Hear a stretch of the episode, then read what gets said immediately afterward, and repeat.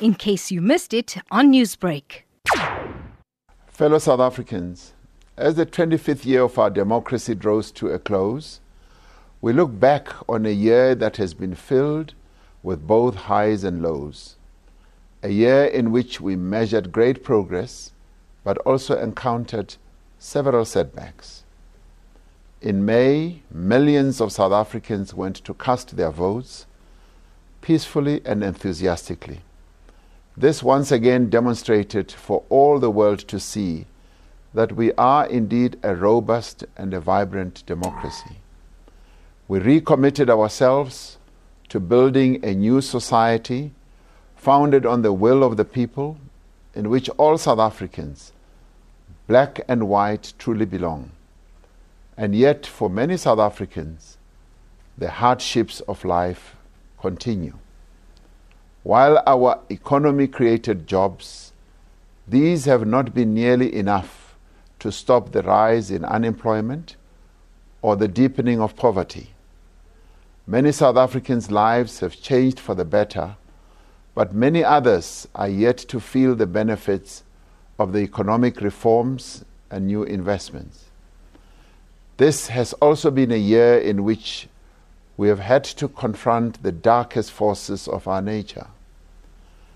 As a nation, we have witnessed the brutality perpetrated by men against the women and the children of our country. We've seen lives, both young and old, ended with brutal violence. We've seen fear in our homes, in our schools, and on our streets. Yet, as a nation, we have stood as one in our determination to end the crimes perpetrated by those men who have no respect for the lives and the rights or dignity of women and children.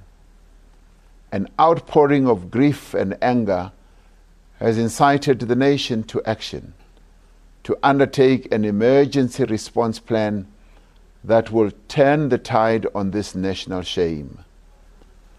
Despite the difficulties of this past year, day by day we draw closer to our ambition of a better life for all South Africans. We are drawing closer to our goal of providing quality health care to all South Africans and redistributing land to all those who work it and all those who need it. We're making progress towards our aim to provide free education to all students from poor and middle class families and to ensure all children benefit from early childhood development. Each day, we draw closer to our target of 1.2 trillion rand in new investment in the factories, the mines, refineries, the shops that will drive our economic renewal.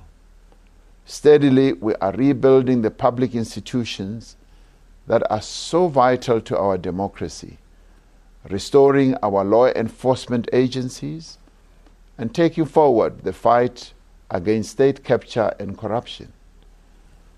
And so we enter this new year and this new decade encouraged by the progress we have made under difficult conditions knowing that we still have many mountains to climb and many treacherous rivers to cross. From January, South Africa takes up its position as the chair of the African Union. We will seek to work with our sister countries to realize an Africa free trade area that stretches from Cape Town to Cairo, from Dakar to Mombasa we know only too well the enormity of the challenges that confront us. But we are united in the knowledge that we have the means and the determination to overcome them.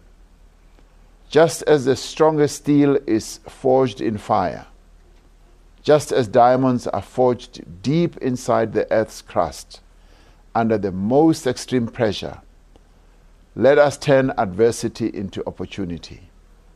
In doing so, let us each play our part, for upon the conduct of each depends the fate of all. by working together towards the South Africa that we all want, sparing neither strength nor courage, we will progress and we will succeed. I wish you and yours a successful and a peaceful 2020. Happy New Year to all of you. Newsbreak, Lotus FM, powered by SABC News.